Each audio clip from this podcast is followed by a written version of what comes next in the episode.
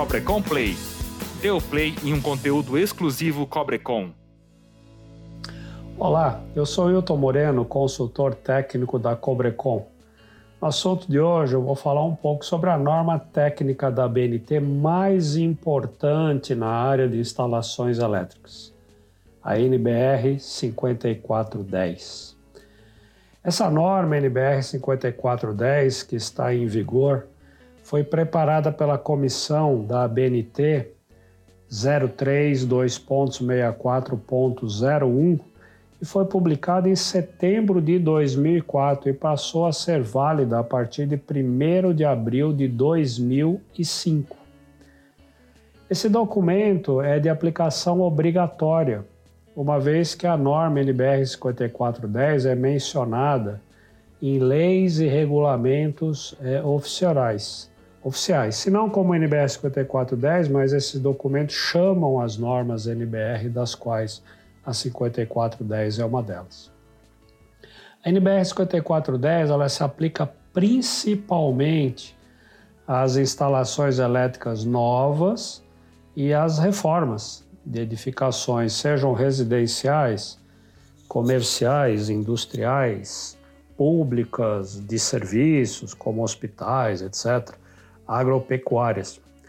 A norma também se aplica a áreas descobertas que ficam externas às edificações.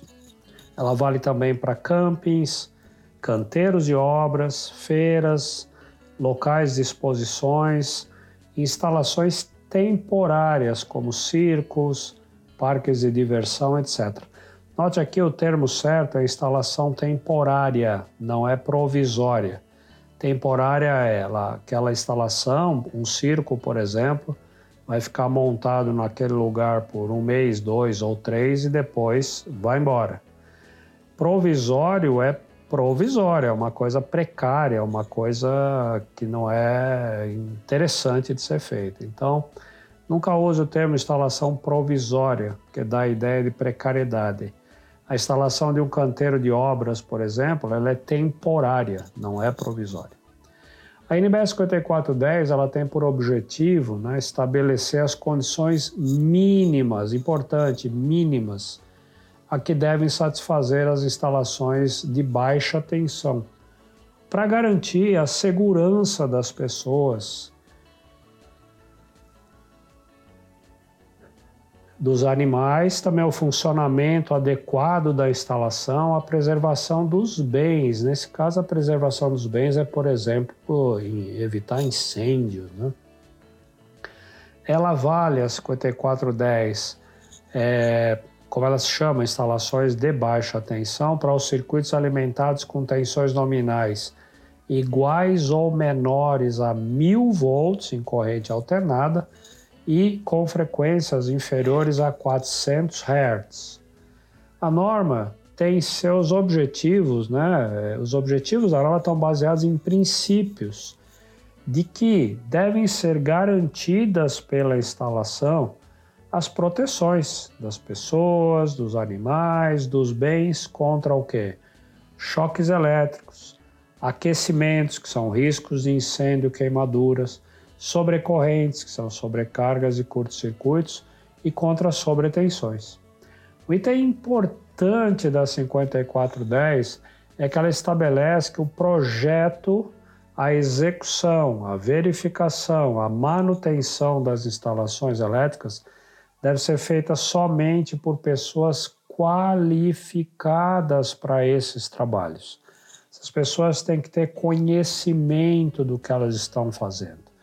Além disso, ela trata dos componentes da instalação elétrica, que, segundo ela, devem ser conforme as normas técnicas aplicáveis a esses produtos, cada um dos produtos. E esses componentes têm que ter características que sejam adequadas, compatíveis com a parte elétrica, ambiental e operacional prevista naquela instalação. Eu queria chamar a atenção que dentre esses principais componentes, produtos que fazem parte de uma instalação elétrica, estão os condutores elétricos, como fios e cabos. De acordo com a N B R cinquenta e quatro dez, tem três tipos de condutores que podem ser utilizados nas instalações elétricas, que dependem, sobretudo, da maneira como esses condutores vão ser instalados, mas também tem outras, como as influências externas, por exemplo. Esses três tipos de condutores citados pela norma, grandes famílias de condutores, são os condutores nus, os condutores isolados, que são aqueles que no mercado se chamam de isolação para quatrocentos e cinquenta barra setecentos e cinquenta volts, e os cabos uni ou multipolares, que o mercado conhece como os cabos zero vírgula seis barra um quilovolts. É importante destacar que a Cobrecom é um dos principais fabricantes de todos esses produtos no país. E tem nessa linha é, condutores como o condutor nu, né, o cabo nu, tem o fio e cabo Plasticon, o cabo Flexicon, esses três, fio e cabo e cabo Flexicon e o Plasticon, os setecentos e cinquenta volts. Na parte já dos cabos uni multipolares, o zero seis barra um quilovolts, são exemplos o Multinax Flex, o cabo Superatox Flex, o cabo G T-Prom, dentre outros, né? Em linhas gerais, é, a norma prescreve, então, medidas de proteção contra choques elétricos, sobretensões, sobrecargas, curtos-circuitos, efeitos térmicos.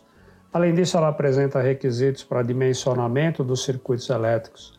Faz parte ainda da norma prescrições sobre aterramento, equipotencialização. Ela também orienta para aspectos para determinação das cargas, né, as potências da instalação, como dividir a instalação em circuitos, especificação de quadros elétricos, dentre outros vários, vários, vários assuntos importantes. Na seção sete da norma, a cinquenta e quatro dez estabelece que toda instalação deve ser inspecionada e ensaiada durante a sua execução ou quando concluída, ele, né, quando concluída, antes de ser posta em serviço. Isso é para verificar o quê? Se ela atende às prescrições da norma que garantem a segurança das pessoas e do patrimônio. Essas verificações, assim como tudo mais na, na, na, na norma, né, todas as outras atividades, têm que ser feitas por profissionais qualificados, com experiência e competência comprovada em inspeções desse tipo. Essas verificações na instalação estão divididas em três grandes grupos. Um grupo é analisar a documentação da instalação, como plantas, esquemas, memoriais, etcétera. Aí tem que ser feita uma inspeção visual e realização de alguns ensaios. Ela norma ainda, a norma ainda trata de manutenção da instalação elétrica, na seção oito, e na seção nove ela prevê uma série de requisitos para alguns locais específicos, como piscinas, saunas e prescrições muito particulares para locais residenciais. Bom, a gente fica por aqui. Eu espero sinceramente que essas informações tenham sido úteis para você. Eu e a Cobrecom agradecemos a você que nos acompanha. Continue então com a gente e até o próximo programa. Abraço. Fique por dentro das nossas novidades. Acesse w w w ponto cobrecom ponto com ponto b r.